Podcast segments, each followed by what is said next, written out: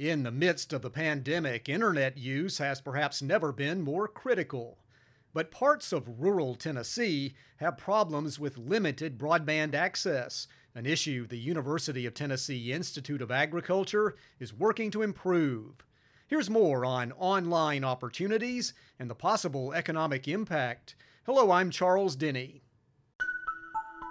This is AgCast, brought to you by the University of Tennessee Institute of Agriculture.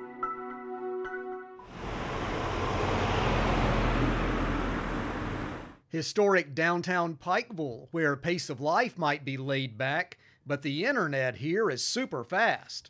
Bledsoe is one of several Tennessee counties where UT's Institute of Agriculture is working to boost broadband access, improved internet for businesses, and tourism festivals and events, including the upcoming farmers market.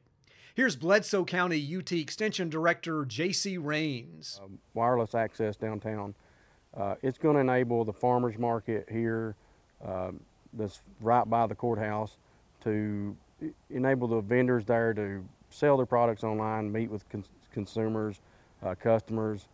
Um, they can, you know, do their business online. Um, we're really happy with the speeds that we're getting. Um, it seems like the connection is is is good. Uh, there's a number of festivals that we have here in town. On normal non-COVID years yes. that we have. That there's a large number of folks that get online during those events, and it's nice to have this in place that can can handle that type of traffic.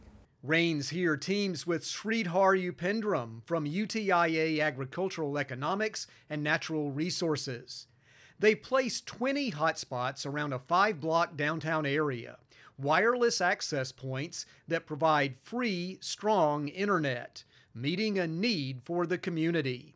Absolutely. I, I, think our biggest barriers, so we've been doing this hotspot lending program in three counties. So what we noticed by far was affordability of internet and then access to internet, so mainly signal strength. If you don't have good signal, it's not going to help us. But also, most of these communities have um, Uh, have people who make about twenty-five, thirty thousand dollars on average. For them, if you're charging hundred dollars a, a month for broadband, it's not affordable. Upendram says when you boost broadband in a rural area, it helps students in virtual learning, connects businesses with customers anywhere in the world, and could create economic opportunity in the form of jobs. So I think education, our main goal is education trying to get kids, kids to get to um, virtual school and also improve their um, educational attainment. The secondary um, objective is mainly to improve work skills. So people can skill up and get gainful employment and move upward and um, onward. So that's, that's the other part. So we're trying to push both of those things. What good is fast internet if you don't know how to use it? We're not just watching cat videos here. This effort also includes digital literacy training in more than two thirds of Tennessee's counties, how to use the internet to work from home, or skills like how to apply for a job or shop online. The project also includes using schools and public libraries in eight rural counties as mobile hotspots. The Institute of Agriculture is working here with the UT library system to create these partnerships. Here again, Sreedhar Upendram. The reason we chose local libraries was they, they're an established entity in the community and people know them. And for extension, we don't have to invest in time and energy to recreate the wheel. So we're using libraries as partners and then we're training them to use the hotspots and lend it out to, uh, to people mainly for education, workforce, or even applying for jobs or even looking up information for health reasons or uh, if they're looking up information for um, travel too. So things like that. Isabella Baxter is with the Pendergrass Library with UTIA and is also involved in this project. And so you have information professionals already who kind of have that understanding of the importance of those skills.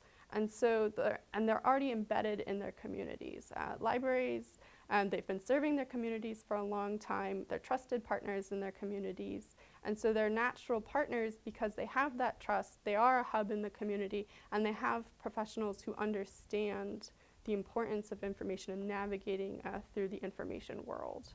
Um, and they often have very similar uh, missions to Extension. Um, it's about community outreach, it's about uh, community education. Baxter also hopes to see a curb in the spread of misinformation with this digital training. Um, anything can be faked on the internet. A good rule of thumb is to think when you read something, is this a joke or is it not before going forward? And so digital literacy skills are important because they teach you how to think and interact with people online. UTIA Agricultural Economics will begin training UT Extension agents, K 12 teachers, and librarians in coming months, who will then teach the digital literacy skills statewide. Similar programs are happening in Bradley, Cannon, Grundy, Hancock, Morgan, Polk, and Wayne counties. Meantime, there will likely be a day when the internet is the same everywhere, powerful and just there for everyone. If we can cut the digital divide between urban and rural areas, it could mean an improved economic future for our small towns. Thanks for listening. I'm Charles Denny. For more real life solutions provided by the UT Institute of Agriculture, go to our website at ag.tennessee.edu.